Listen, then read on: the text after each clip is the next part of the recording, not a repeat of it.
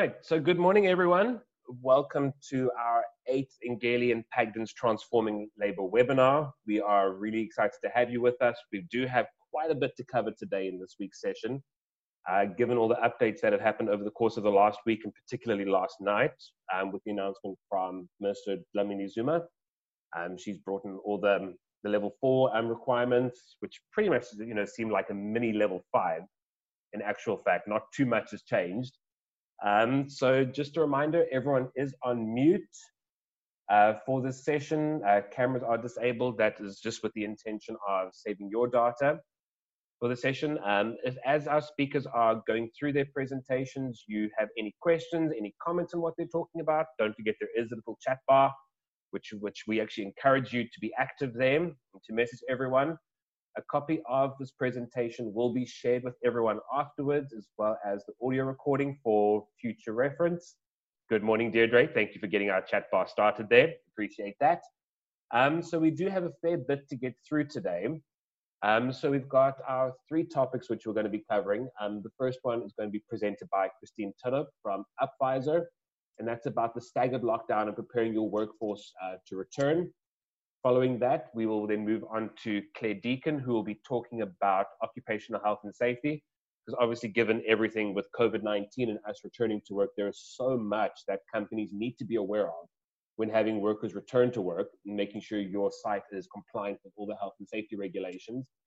And then we will move on to our third topic, which will be presented by Liesl Williams from FENS Inc., Chartered Accountants, and she will be covering all the updates and the new, um, all, all, all, of the phase two economic relief measures that have been recently brought in and what you need to know about that.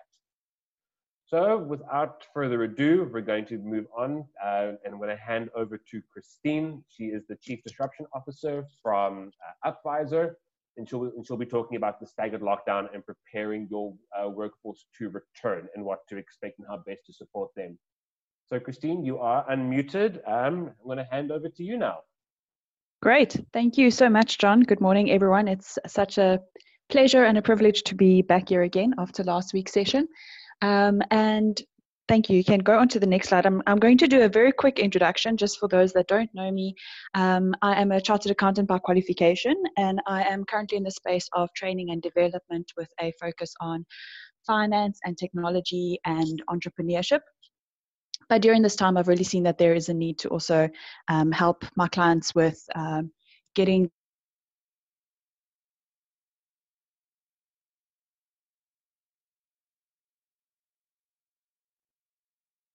So, um, as we heard last night, there is going to be the staggered lift, um, lockdown that is going to be happening. And with phase four, as John was saying, there's not that much that has changed just yet.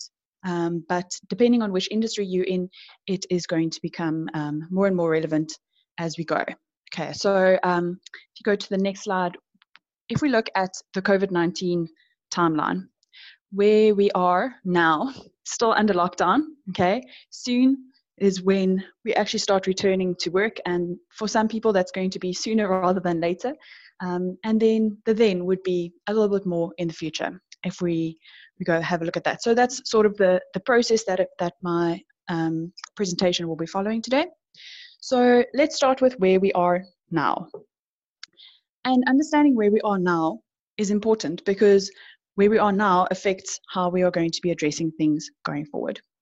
So if you look at what your employees may have experienced during lockdown, you can go to the next slide. This is relevant for both you as well as your employees. And we really need to understand the context of, of lockdown and the impact that it has had on our employees and ourselves in terms of our mental capacity and our emotional resilience. Now, some of the things that we might have experienced during this time is a lot of anxiety and uncertainty. This anxiety and uncertainty would have started all the way from the beginning when we when we were anxiously awaiting to hear about the first COVID 19 case that hit the South African shores. And it has really just grown and grown. And even now, with um, level four being put into place, there is still a lot of anxiety and a lot of uncertainty because people don't know what to expect. This has also been coupled with a lot of financial insecurity about people not receiving their normal wages. And for a lot of small business owners, obviously, there has been a significant impact on their finances. Um, and if your employees are in any way affected by anyone else that is suffering from that financial insecurity, it is going to cause a lot of anxiety for them. Work life imbalance, I think, has also been a reality for a lot of us. We don't um, we don't always know where to draw the line right between work and life and especially during lockdown i think people have been working much longer hours partly due to the panic um, but also partly due to the fact that work is there and there's maybe not anything better to do. So um, myself i have been working like 7 in the morning till 11 at night. So i have no work life balance. And again for your employees this is going to be something important to consider. Obviously, it's going to depend on the level of employee that you're working with, but the imbalance is something to consider. Then relational issues will would have also cropped up during this time, especially if there were some strained family um, tensions during this time, or, or even beforehand. It would have been emphasized during this time. And then some people would have coped in different ways, some in good ways and some in not so good ways. Uh, so if you think about the fact that we have been struggling to do social distancing with our fridge, you know, comfort eating, um, or maybe increasing alcohol usage, or um, trying to expand your the life the life cycle of the cigarettes that you have. Like those would would have been examples of maybe poor coping mechanisms. Other people would have been running around in their garden, um, running marathons. I'm sure you guys have seen some of those videos going around. So different people cope in different ways. And then the next one would be about exhaustion. Even if this time has been considered to be equivalent to a Christmas holiday, it really has not been a holiday. And I think we need to recognize that people are going to be coming back to work tired, exhausted, physically, mentally, emotionally. And then lastly, the role confusion. I'm sure that you guys have all dealt with or are all in this situation where there has been much confusion about your role. If you're a parent, you would have had to act as a parent, a teacher, an employee, a friend, a family member. Okay, all of those things are, um, are things that will impact your employees when they come back. So that's where we are now. If we move on to the next one, we look at soon. So soon is basically when we start returning to work. So what we can expect when our employees return. Firstly, there is probably going to be a fair amount of unproductivity. As much as there had, was a transition going from working in an office to working from home, and there was an increase in unproductivity during that time, there will be a similar level of unproductivity when they return. So we cannot expect people to hit the ground running as soon as they come back to work just because they are now set up in their normal environment again along with that goes limited foresight. So, not with, with all the anxiety and uncertainty that we've been facing, and people having to really dig in deep to try and figure out what is going to come next and how they are going to respond appropriately. There is a lot of fatigue that has come in in that area. So, when they return to work, they probably will not be able to think very strategically or very creatively um, because that that capacity has been blunted during this time we also have to expect that people are going to respond differently to the new normal. Some people might be able to think creatively and come up with new responses if they have um, a strong entrepreneurial spirit, for example, but others will feel like they just don't, don't have the capacity and they will actually stagnate during this time. There've been a lot of webinars happening during lockdown. I'm sure that there is much Zoom fatigue among um, our group today. Um, but a lot of people have been spending time upskilling themselves, okay, during lockdown. But a lot of people have just not been in the space to be able to do that. So you've there would have been some regression, either in terms of mental capacity or EQ or whatever the case might be. But each person is going to respond differently during lockdown as well as during the staggered lockdown. And we need to take that into account when we deal with our employees then you might find that there is an element of anger or guilt. So, anger could be in the form of um, why does my friend get to go back to work? because we've had no work, no pay. So now they get back, get to go back to work, and they get to be paid, but I have to stay at home. Or the inverse could also come up with guilt, where um, you've been protecting your family unit um, by not leaving the home, but now all of a sudden you have to go to work and you realize I am now being exposed to this virus, and coming back home, I am going to be exposing my family members to this. And there might be guilt in that sense. There will also be um, potentially anger and guilt about the inequality uh, in terms of people that get to stay at home and the people that come to work.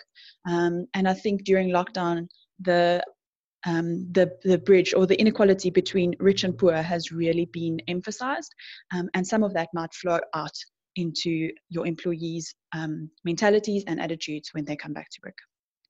And then lastly, there will potentially be depression and hopelessness. And this is something that we need to look out for and we need to deal with appropriately. Even though when people come back to work initially, there might be a high because everyone's like, Yay, there's freedom, I can come back to work. Um, there will inevitably be that low that comes thereafter. Um, and if people are not well supported emotionally, there will definitely be a potential for increased depression and hopelessness. Okay, so what, what can we do? You guys are all familiar with um, the, the performance management tool, right? That goes all about stop, start, improve, and keep. And that is how I want us to look at it for returning to work for our employees. So if we look at stopping, what do we need to stop? I think a lot of us have already stopped spending to a large degree. But I think when we get back, there's going to be an even larger um, extent to which we need to really explore our costs in detail. We need, we need to reduce our spending and we really need to control costs. And this might incre- include additional salary cuts, which might come through retrenchments or other things. We need to keep that in mind. And then I want to really encourage you to stop trying to do it alone. We are not meant to be lone wolves and it is okay and it is good to ask for help. So ask for help from your advisors from consultants from from people in the know um, that are able to to really help you during this time to make the right decisions that is appropriate for your workplace. Okay so then what do we need to start doing? Firstly health and safety requirements. I'm not going to go through this because Claire will address this for us. Thankfully, I don't need to be a health and safety expert. Um, but what I do want to mention is having good remote working policies in place. And you might have started some of these during lockdown already, but now is a good time to really cement them, especially if you're going to have a larger portion of your workforce permanently or semi permanently working from home we need to make sure that we are addressing things like um, how we are going to be using technology appropriately, how we are going to be training our people to be able to use the technology, and how to facilitate an environment at home that stimulates productive work. We're also going to have to look at new ways of working in terms of our roles and responsibilities. I'm not saying re, redo your entire job description for every single position, but we're going to have to make tweaks and changes to make sure that we are addressing the new normal coming up. We might also have to look at ways to change performance management, and we need to address change management as we go forward. And part of this, I'll come back to just now, um, is about making sure we have um, onboarding procedures in place that really helps our employees to be well prepared. And then if you have not been doing this during lockdown yet, um, make sure that you are setting up your debriefing sessions. So create a space and a time and opportunity for your employees to be able to debrief in terms of their experience during lockdown, where we are now, as well as stepping out into level four or level three, whenever it is um, that you guys are going to be coming back to work, make sure that there is that space for them to say, This is what I'm experiencing. This is what I'm struggling with. This is the support that I need. And we need to make sure that we are able to give them that support. Okay, so the next one what do we need to keep doing? Constant communication. I mentioned this last week as well. It's so important to make sure that we are connecting with our, our staff members on a regular basis um, every day. It's not just, it's not enough to do week, weekly. We need to do regular communication. And especially now, we need to make sure that we have a communication plan in place. We need to start communicating as soon as possible with our staff members in terms of when they are going to be coming back to work and what the expectations are during that time. the sooner we can do this, the easier it is for them to start preparing mentally, emotionally, and physically for the return to the workplace. We need to make sure that we are recognizing and telling them that there will be change. If they are not aware about what the changes are and the transition period that will be in place, it's going to be that much harder for them to adjust to actually being back in the workplace. If we're talking about transition, some of the elements that we could potentially consider, and I'm sure um, Claire will potentially also address this, is about doing a gradual increase in terms of returning to the office. So maybe if you were working full time in the office, maybe it means coming to the to the office once or twice a week just to start out, and you gradually increase that.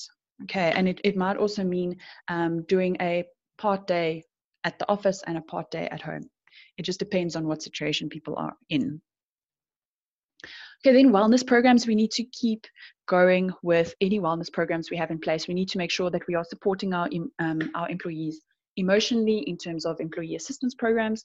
Um, and there are a lot of op options out there that we can use to make sure that we are supporting our employees. And then lastly, if you found fantastic productivity tools during lockdown, which I really hope you did, um, then keep using those tools. The last thing that we want to do is to lose out on these amazing steps that we have taken in the right direction to increase our productivity and our efficiency. So make sure you keep using those in the workplace. And maybe there are even more that, that you haven't explored just yet, but you want to explore more of. So see how you can incorporate that as part of your remote working policies. Then finally, let's look at what we can improve on skills training is going to become extremely important. Now, this might mean just educating your employees on the virus or explaining to them the health and the, the health implications of the virus or the risks that we have if we don't follow the required protocols. But it is about providing them with both practical and emotional support. And this is where I want to suggest that we make sure that we are putting onboarding programs in place for our remote workers. This is a different working environment altogether if you're working remotely. It's already a transition going from working in the office at a specific employer to working from home for that specific employer. But if we now are starting to recruit new people that have never been in our office space before, that have never had the opportunity to get involved in the culture and understand how the business works, it's going to be so much more important to make sure that we have the right onboarding programs in place. Then our public communication campaign, we need to make sure that we are communicating clearly with our suppliers and with our clients, as well as our employees, but especially our clients and our suppliers. They need to know what does level four or level three, wherever we are at, mean for you. And how is that going to impact on their relationship and their communication with you? So always remember we need to keep our, our legal risk versus our reputational risk in balance right? So even though it might be legal to return to work, maybe it's not the best choice for your business right now in terms of your reputation. So we need to consider those things. And then lastly, I just want to mention if you are looking at retrenching your employees, make sure that you have some programs in place to either upskill or reskill them. Maybe there is no opportunity to reskill them to keep them within your business. That's okay, because sometimes we have to make those decisions. But at that point, make sure that you are providing them with emotional support, a network, refer them out to whoever they need to get in touch with to be able to be supported during this time. And also consider doing some entrepreneurial development with them. I've seen a lot of small businesses start due to retrenchment, but they have been inadequately equipped. So if we can help our employees by giving them that launching pad to be able to take the next step forward. I think it's going to make a massive difference to um, our workforce going forward. Okay, then let's look at then. Whenever then is, okay, I want to remind you that this is not going to be forever. Okay, this situation that we are currently in, the um, yes, maybe there will be another pandemic. There will always be another crisis. Okay, but it will get better. But the effectiveness of your workforce will be will be dependent on what you are doing with them now and the type of support that you are providing them now. And this is also going to affect the sustainability of your business. So I want to challenge you to help yourself and to prepare yourself adequately by asking, but also answering the right questions. So you'll see there are some slides here with, um, with examples of questions, and I'm sure you have asked these questions before. Maybe you've been afraid to answer them. But I want to encourage you to engage with people that are able to, to help you answer these questions. You can go to the next slide um, just to reflect some of the, the questions. So you can just have a think through some of these. Maybe they won't all be applicable to you, but we have to make sure that we are asking the right questions. So my invitation to you is to engage with someone, whether it's me, whether it's Claire, whether it is any of your consultants, okay, to make sure that you are answering these questions. If you would like to engage in terms of remote work policies, helping your clients get onboarded, or in terms of even the entrepreneurial development for recruit for retrenched staff members, you're welcome to, to engage with me. Um, but we have a lot of people at our disposal, so so let's use it. Thank you. All right, perfect. Thanks, Kristine. And I think these questions are very important ones, which we do need to be asking ourselves as managers and business owners. And I'd actually be quite curious to see what what uh, people are putting into place as of next week, um, which which will be new for their company. And I'd love to see some answers in the chat bar. What are the new things you are putting in place, or what are you changing as of next week? And who knows, you know, there might be some some useful tips coming from each other um, when looking at how we operate in this new world of work. So please get them rolling in the chat bar. We'd love to see them. Um, so with that, um, I think now another very important topic is occupational health and safety. I think as we all know, um, with all um, the new corona measures that need to be put, uh, put in place for your company, I think um, we need to be aware of all the new things that need to be put in place. And so Claire Deacon uh, from Claire Deacon and Associates is going to be running us through those. Um, a lot of this is brand new stuff which came out this week. Some of it as recently as last night that you need to be aware of for your company. So if you've got any questions about certain things, please pop them in the chat bar. And Claire, you are unmuted. I'm going to hand over to you. Thanks very much, John, and thanks again for the invitation to come back. Um, it's always a pleasure to. It's always nice to get a a um, an opportunity to talk about something different. Um, okay, so thanks very much, and uh, morning, everybody. Um, our, I suppose one of the things I was just thinking about this morning in, in my gratitude journal, which I, I write every, every day, was about the training I've done through my life. And um, so, those of you who think I'm only in the construction management section, I actually started off as a nurse. So, and, and occupational health is a very large part of what I do and how I apply occupational health into safety and into um, a large part of, of construction work, but not only limited to that. We work in any environment, not only in ergonomics, but in, in occupational health and safety too. So that's really what we, uh, what I'm going to focus on today. These, these regulations were promulgated last night. Um, and if we just go on to the next page, the next slide, please, um, John. Thank you. So you can actually see the Government Gazette number up at the top there. It's um, uh, 43257. So you can go onto the government website and, and download this particular one. This is a generic um, regulation which has come out um, to kind of guide employers, and it's seen as a link into the Occupational Health and Safety Act, um, and it would then um, must be read also with regards to Section 8 of the Act, 8, 9, 10, the Act itself.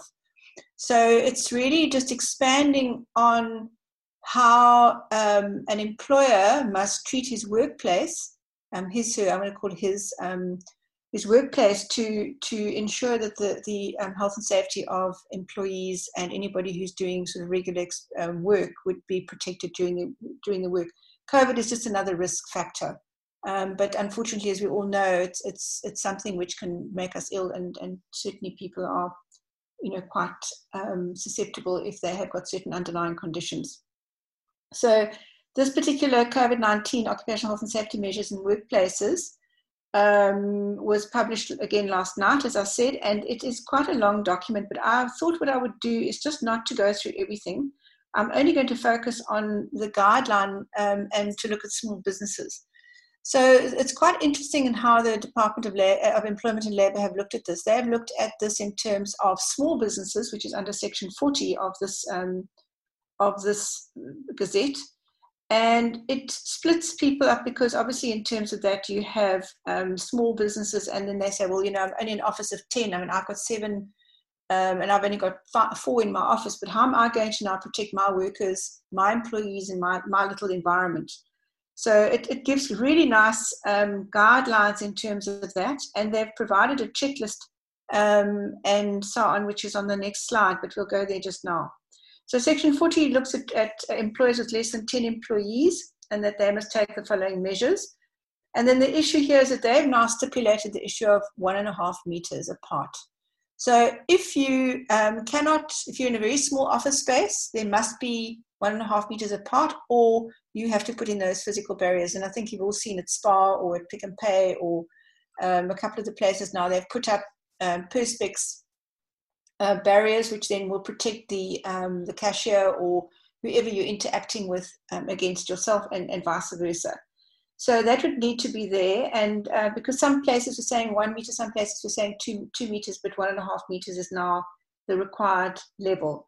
So the idea there is that somebody coughs or even though you've got a mask on, you, um, you, are going to be relatively protected against the, the virus or the spread of the virus because it's a droplet infection um, it's a droplet when you cough or you spray, and I'm sure you've all seen the hundreds of videos that have been circulating around how, you know, what happens when you cough and what happens when you sneeze and so on. Um, okay, so then the uh, the idea in terms of anybody who has symptoms, um, and I'm sure you all know what the symptoms are. I'm not going to go into a lot of detail around that, but there is clause 21, which then also details that around that. And I mean, the Department of Health and the National Institute of Occupational Health and the National Center for Communicable Diseases also has an enormous amount of information, and as does the WHO. You can go into any particular one of those uh, places and um, download what those specifically are. They're not allowed to work, um, and the idea with that is. Um, you know, now absenteeism management comes into the process where there's not that much confidentiality in, in terms of this process. And it's something I was thinking about, John, around that and how are we're going to deal that from a from a, um, a confidential confidentiality scenario because normally any medical um, you know kind of illness or whatever would be deemed to be com- uh, to be um, you know confidential. This is certainly the opposite of that. Uh, the next thing is in terms of the hotline if somebody is um, found positive or does arrive at work and they start not feeling well or whatever then you've got to get rid of them and you've got to then basically get them to a um, you know site um, where they can be tested and then go into quarantine and be treated appropriately in terms of what they're experiencing by um, the the symptoms that they that they are you know um, displaying. And the next thing, obviously, is that we have to provide as employers our um, employees with at least two cloth masks. Um, and then, although they say just provide cloth masks masks will require an employee to wear some form of cloth covering over their mouths and nose while at work. So that's going to be quite uncomfortable, I think, to be working with, with that. And you can imagine um, in terms of the construction sector, someone's you know working with a pick and shovel or a spade, how difficult it's going to be for them to wear a mask while they're working, um, you know, all the time, especially in summer. Um, and then provide each employee with hand sanitizer, soap, clean water to wash their hands um, and to sanitize. And, and there's very simple ways of doing that. Um, you know, everyone has one on their desk, um, and then obviously they have a place to go and wash their hands um, and, and so on. And I found that something as simple as using a little bowl of, of um, you know, diluted bleach, um, not that great on a, on a, you know, a wooden surface, but, you know, it's, it's going to kill the germs. And it's a very cheap way of actually sanitizing. So they, they've got to make sure that employees um, work, you know, and, and wash and, and, sanitize regularly. So it's important to put those kinds of notices out and to educate and make sure that everybody is doing that. I think everyone's had three weeks of training of doing that, but maybe because we've been indoors a lot, we haven't perhaps uh, done it as regular, rigorously as if you are out and, and, and about. So the other thing that needs to be done is a, is a risk assessment. Now, a risk assessment um, sounds daunting to many, and this is where we can help you with regards to that um, by doing the risk assessments. And the, the uh, Department of Health, well, I'm trying to find the actual document, has got a risk assessment which ha- they say that that must be used. They've been very specific in terms of that.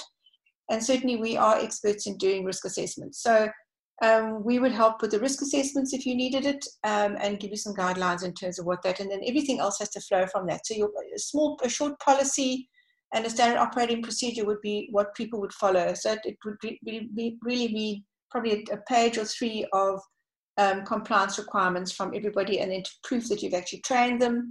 And um, you know we keep that on a record, and basically then if, if, if anything comes you know out of that, you've got proof that you've actually done what you needed to do. So um, what is important in terms of the work obligations under, under, under Regulation 41 is that, and it links into Section 14 of the Act itself, where employees are required to actually comply with the company requirements.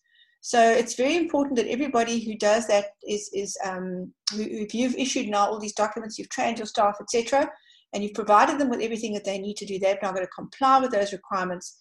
And if they don't, then you are legally obliged to discipline them. Under um, under the Act, it says specifically if somebody doesn't um, comply with, with an instruction that's been given to them under that piece of legislation, then you are expected to discipline them.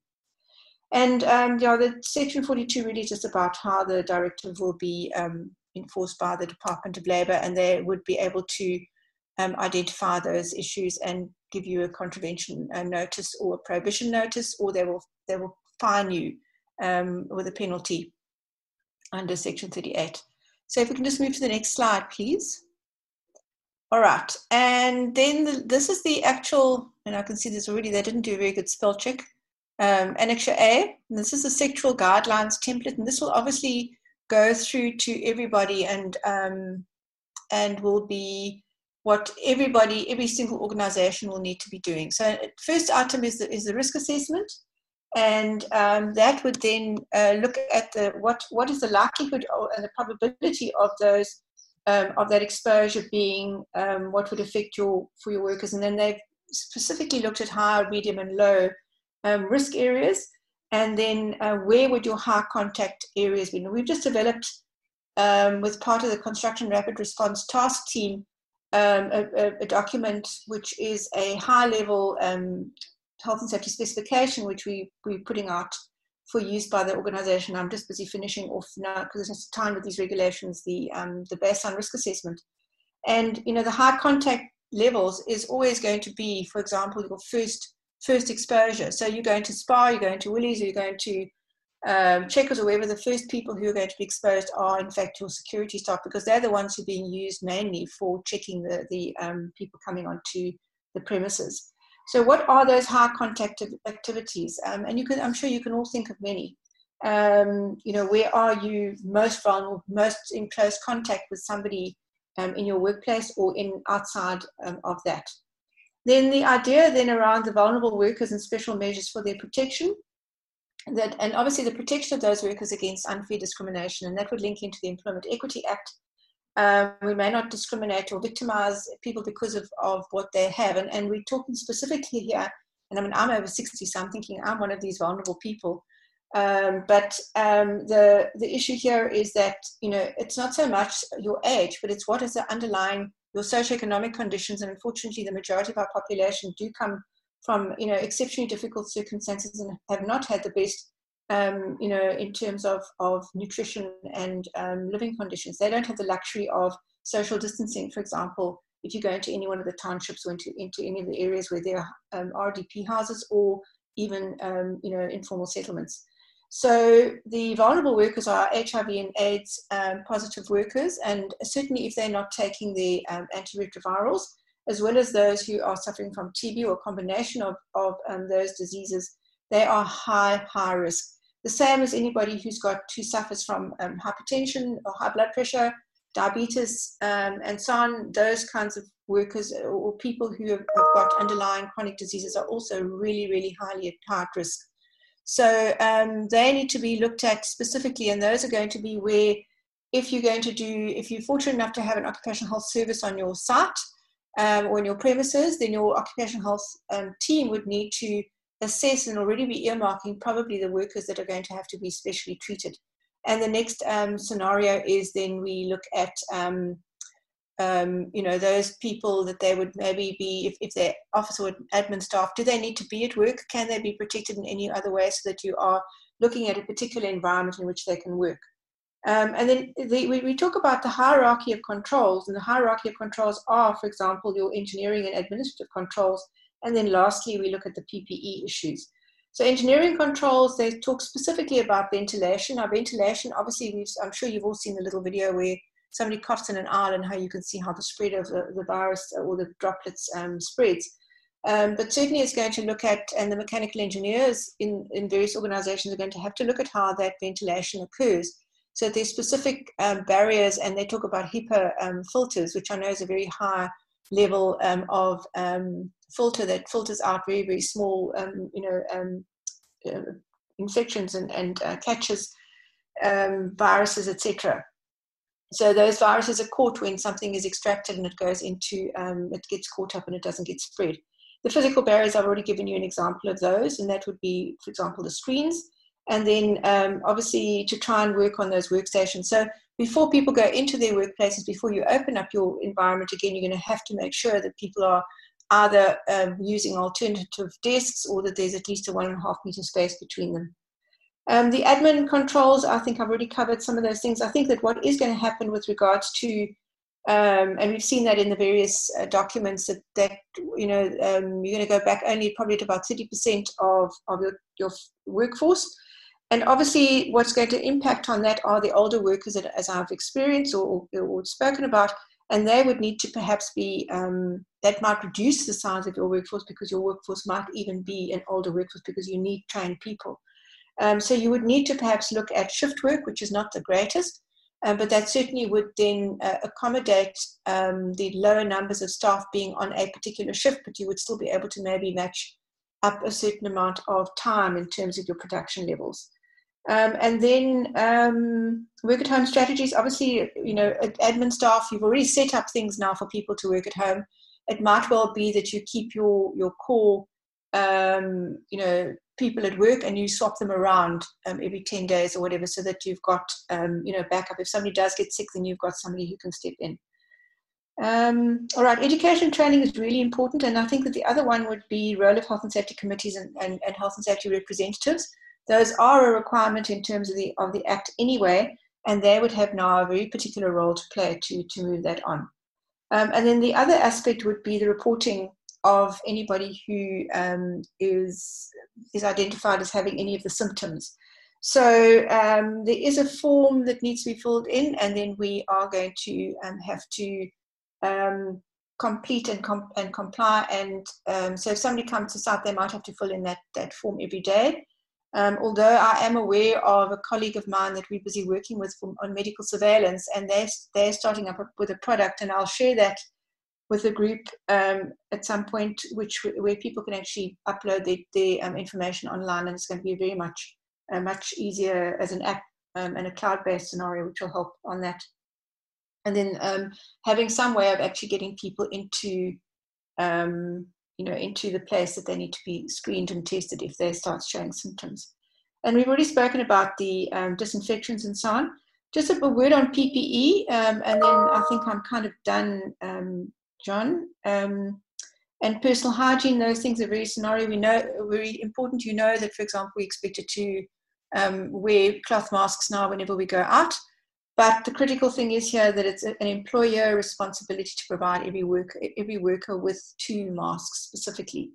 Um, and um, it does not override the need to protect your workers when they're in the workplace. So if you've got workers who are um, exposed to particular types, uh, types of chemicals. You might be in the um, in the, the um, automotive space or in um, at Aspen or wherever, and they're working with with particular chemicals. The, the, chemical will take first prize in terms of how you protect that worker. They're going to be wearing a mask or a um, SCBA anyway, so they're not going to be wearing a cloth mask. So cloth, cloth mask is not there to, to replace proper personal protective equipment which has been designed and which has been there to protect that worker against a particular risk. So I think that those are the critical scenarios. And the other one aspect, obviously, is just about um, transport, as my last point, John. Um, and that is where possible um, that workers are, you know, not too, not having to be too reliant on public transport. And I know that's a very, very difficult one.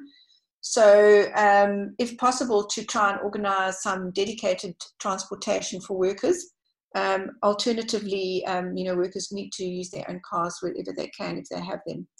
Um, so the, obviously, where, where that can't happen, then the masks and the, and the sanitizers and the um, decontamination and sanitizing of vehicles need to take place. Um, the other aspect is when they enter site uh, or into your premises, um, you know, that, that social distancing there and making sure that they, they're not going to, you know, um, be exposed at that level. So that's a very, very brief overview of the, of the process. Um, if there are any questions, you're more than welcome to get hold of me. We are available. Um, I have a whole team um, who are available to assist in terms of doing risk assessments and helping with the with getting you up and running for what you need to start to do. Thanks, John. Perfect. Thanks, Claire. I know this was a lot uh, to put together and a lot to cover at quite a high level, given uh, the complexity and the, and the, seriousness of what it is we need to uh, be aware of and put in place. And also um, acknowledging the fact that this all came out last night. So we appreciate you being able to share at this level with us things that are possibly not even 24 hours old. So thank you for that, Claire. All right, uh, so we're going to be moving on then to our third speaker. Um, so last week there was a whole bunch of uh, financial measures which were updated and some new ones mentioned last week um, by our finance minister. Um, so Liesl Williams from FENZ um, Accounting, she covered the first batch a couple weeks ago and we asked her to come back and then to cover all the phase two stuff with us. Um, so Liesl, um, I know we're running a little bit over on time, but I think given the importance of the topics that, that we're covering, our delegates won't mind. And again, if you've got questions as we're going, please put them in the comment bar, in, in the chats, uh, share with what you're doing, things you're concerned about, etc., etc. We'd love to hear from you so we can have uh, shared learning across everyone.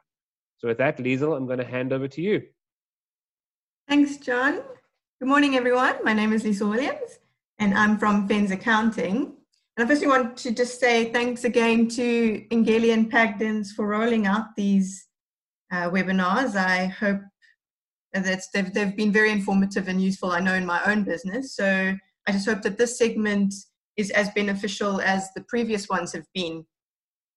Um, these slides will be made available. So if anyone needs something, I know I'm, I'm going to go over quite a bit of stuff right now. So if anyone needs them or, or needs some guidance in some of the calculations that I, am going to go and, and go over, please feel free to contact me with regards to that. So today I'm going to be talking about the new developments that have been issued for tax and funding relief. As there's quite a lot to go through, I'll only be touching on the amendments to the existing relief options and the new options that are available.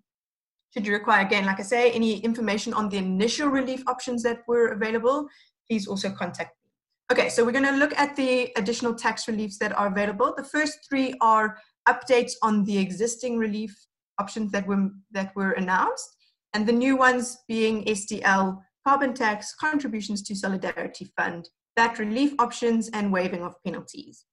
Next slide, please, John. Okay, so the PAYE, the amendment to the existing relief option was to increase the qualifying taxpayers criteria in terms of gross income from less than 50 million, which it was previously, to 100 million, as you see highlighted in red. So the only, and the next slide, John. And then as well as increasing the deferral amount to be 65%, so effectively short paying 35% on each monthly uh, each month PAYE, as opposed to last or the previous one where it was only allowing 20%. Next slide. So it means that the remaining 35% is accumulated and included in your gross employees tax in six equal monthly installments. Next slide, John. So quick example just to go over this. A company has a constant monthly PAYE liability of 150,000. I'm just doing a simple calculation here where that's the only liability in terms of PAYE. The next four months, you're allowed to defer 35% and only pay 97,500 from April 2020. The accumulated PAYE that has been deferred, so the 210,000, is then paid over the next six monthly installments in equal amounts of 35,000 Rand each month. So the first 35,000 would be submitted with the August 2020 PAYE return and paid on the 7th of September. The last one being paid or submitted for January 2021 and paid on the 7th of February 2021. Next slide. And then with regards to provisional tax, again, the amendment is increasing the gross income criteria for qualifying taxpayers from less than 50 million Rand to 100 million Rand. Next slide. The amendment for the ETIs in terms of the incentive being increased by 750 Rand as opposed to previously by only 500 Rand. Again, if you're needing any idea or um, additional information on these relief options that were initially there, please contact me directly and I can give you more information on that. All right, the next slide. So these ones now are the new tax relief options that have been made available. So the first one we're going to look at is skills development levy. Every employer with an annual payroll in excess of 500,000 is required to make monthly SDL contributions at 1% of their monthly payroll. The relief that is being offered is that effective from the 1st of May 2020 to the 31st of August 2020, there'll be a four month holiday or non payment of their SDL contributions, obviously giving some cash flow relief. Then carbon tax, currently the filing requirement and the, and the first carbon tax payment are due by the 31st of July. The relief that's being offered is a three month deferral for filing and then the first payment of the carbon tax up to the 31st of October 2020. Next one, contributions to the Solidarity Fund. The Income Tax Act allows for a bona fide donation to a Section 18A approved organization to be allowed as a tax deduction, limited to 10% of the taxable income of that entity that is making the donation. The relief that they're now giving is that the allowance will be increased to 20% of the taxable income, but this is to for donations to that solidarity fund and for the year ending 2021. Next slide. Okay, and then the VAT relief. A lot of we've got a lot of queries in terms of what kind of relief is being offered for VAT. Unfortunately, the there is no deferral or anything like that that's been offered for VAT. What is being offered, as currently vendors are required to submit VAT returns and account for VAT according to the tax period that has been allocated to the vendor by SARS. So, for example, smaller companies will generally have to submit a VAT return every two months. The relief that's being offered is that vendors that are in a net refund position will temporarily be permitted to file monthly VAT returns instead of every two months, therefore giving cash flow every month as opposed to every second month. Unfortunately, that being the only VAT relief being offered. And then waiving of penalties, another relief option. This is a case by case application, so there's no standard, and I'm sure SARS will look at history of the client in terms of when they look at specific applications, but for larger businesses with excess of 100 million Rand that can show that they are incapable of making payments to the COVID 19 can apply directly to SARS to defer tax payments without incurring penalty, penalties. With regards to smaller companies, very much the same, less than 100 million rands can apply for additional deferral of payments without incurring penalties. All right, next slide.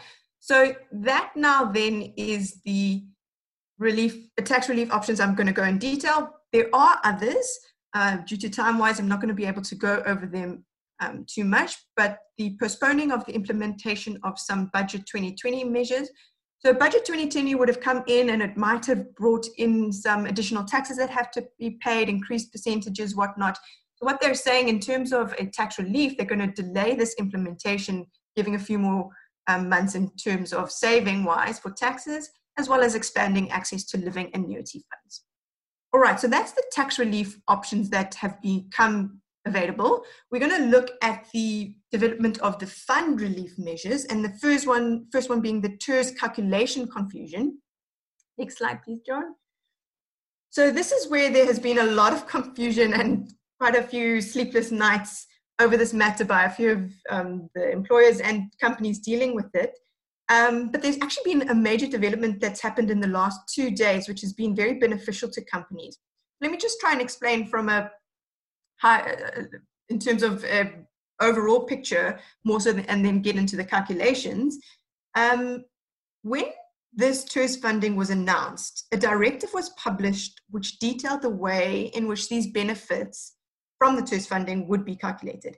Unfortunately, with regards to when an employee was being um, topped up by an employer in terms of their salary during this lockdown period, the UIF department was not using the directive method to calculate the benefit, but their own minimum wage method. However, we now know that that has within the last two or three days reverted back to the directive method of calculating the benefit.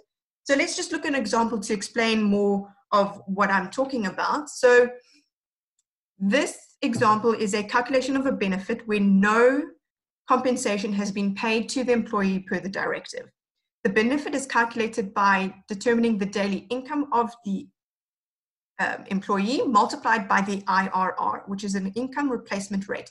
I'm not going to go over the formula to work that out. It is per the UIF schedule. If you need information on how to work that out, please contact me directly. So let's look at an example. Employee is earning 8,018 Rand. You work out the daily income by multiplying that by 12 and divide by 365. So their daily income is 263 Rand. The IRR is close to 44%. And so the daily benefit would be 263 Rand times by 44%, being 115 Rand. If we were looking at a 30 day benefit, the amount being paid to or to that employee would be 3,452. However, TERS also has a uh, condition on their payments in which they won't pay out less than the minimum wage. So this employee would actually get the minimum wage of three and a half thousand. Noting also that the monthly remuneration is also capped at 17,712 for the higher income earners. Next page. Now, this is the calculation for when an employee receives a top up. So the employer says, we can't pay you the fullest, full amount of salary, so we're going to pay you a portion, and then we're going to claim from TERS as well. So the employees are entitled to top up on condition that the employee does not receive more than their normal remuneration. So there's a few more steps that you need to do in this calculation to determine that they're not receiving more than their remuneration.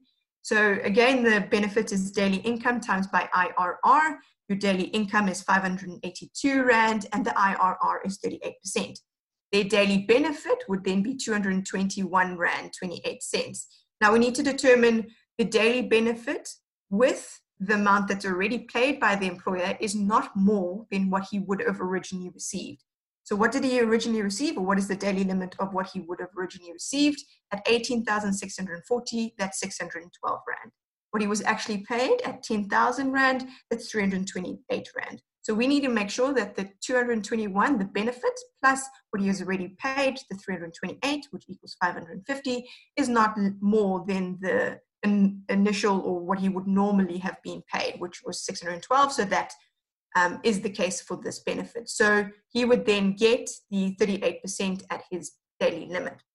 However, what UIF was doing, as I said, there has been that development, um, was they were calculating based on their own minimum wage method. So let's look at an example of using the same figures as we've just previously talked about. If that employer was earning 8,640 Rand and the employer paid 10,000 Rand, UIF deemed that the employer would receive 10,000, which is above the minimum wage, and therefore not receive any benefit. You can see there's quite a big difference between that calculation and the previous calculation in terms of no benefit at all as a as opposed to a full benefit in the previous calculation. But let's also look at an example when there is a difference between the minimum wage and what the employer has paid. So employee pays 6,000 Rand and the employer will pay 2,800. The TERS benefit difference is between the minimum wage and the payment received. So what is the minimum wage daily rate? That's 115 Rand. What is the daily rate of what the employer actually paid? 2,800 Rand, so it's 92 Rand.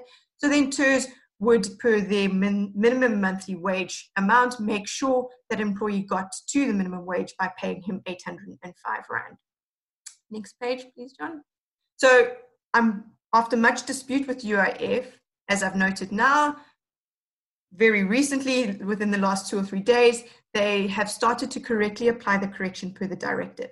Companies that have had their applications applied at the incorrect calculation, or not incorrect, but in at their minimum wage method should have their applications adjusted by UIF.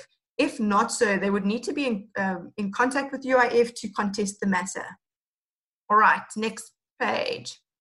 So what are the other funding relief options that are being made available post what was initially noted? And there's the Giving for Hope Foundation. This is the Willowton group with the Al Baraka Bank, established the Giving for Hope Foundation to assist local SMMEs.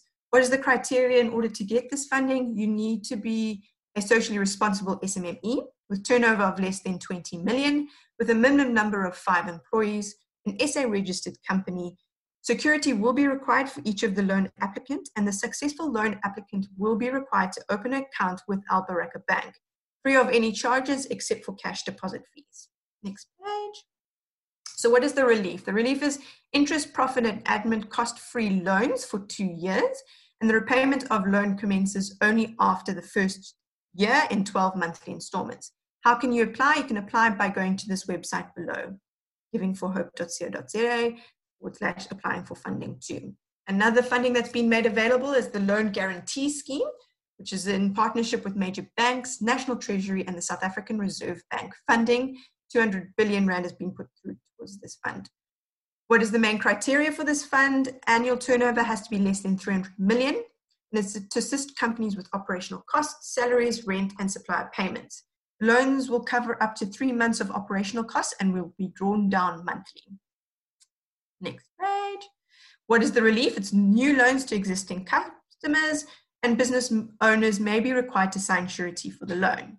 It's offered at a single agreed lending rate by all banks participating in the scheme, and a six month repayment holiday would be given, in which interest will accrue, though, from the first day, from the date of the first drawdown. The repayment length for the interest and capital will be between six to 60 months. And the scheme will be rolled out, or how can you apply? And the scheme will be rolled out by the banks over the next few weeks. So that's a lot to take in. Like we said, there are going to be um, questions if you have any, and the slides will be made available should you want to go over the, the, the calculations or the slides in more detail. But thank you very much. All right, perfect. Thank you, Liesl. I think exactly as you said, a lot was covered there. So I would highly encourage delegates um, to get in touch with you.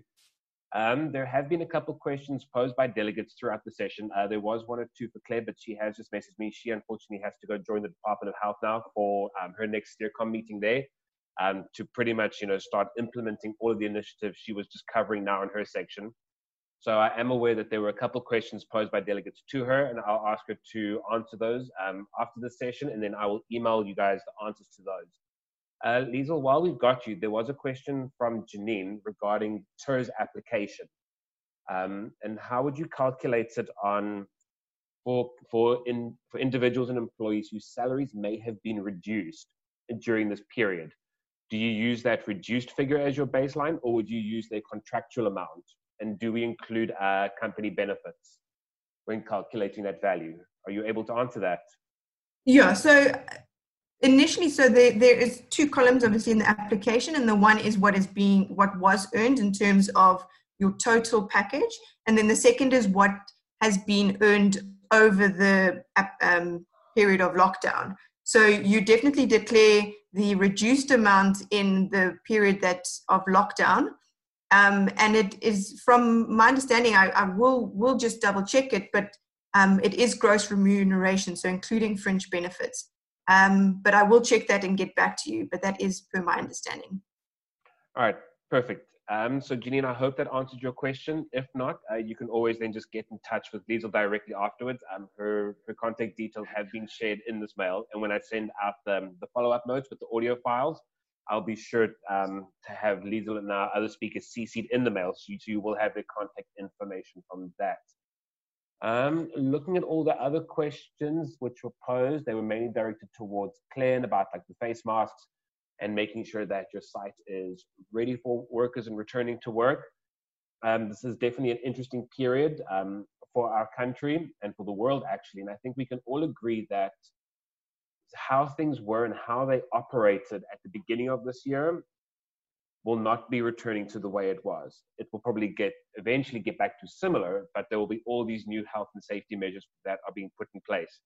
And especially regarding the health and safety measures, um, Department of um, Trade and Labor more than likely will be sending inspectors out to factories and to companies to ensure that people are adhering to this.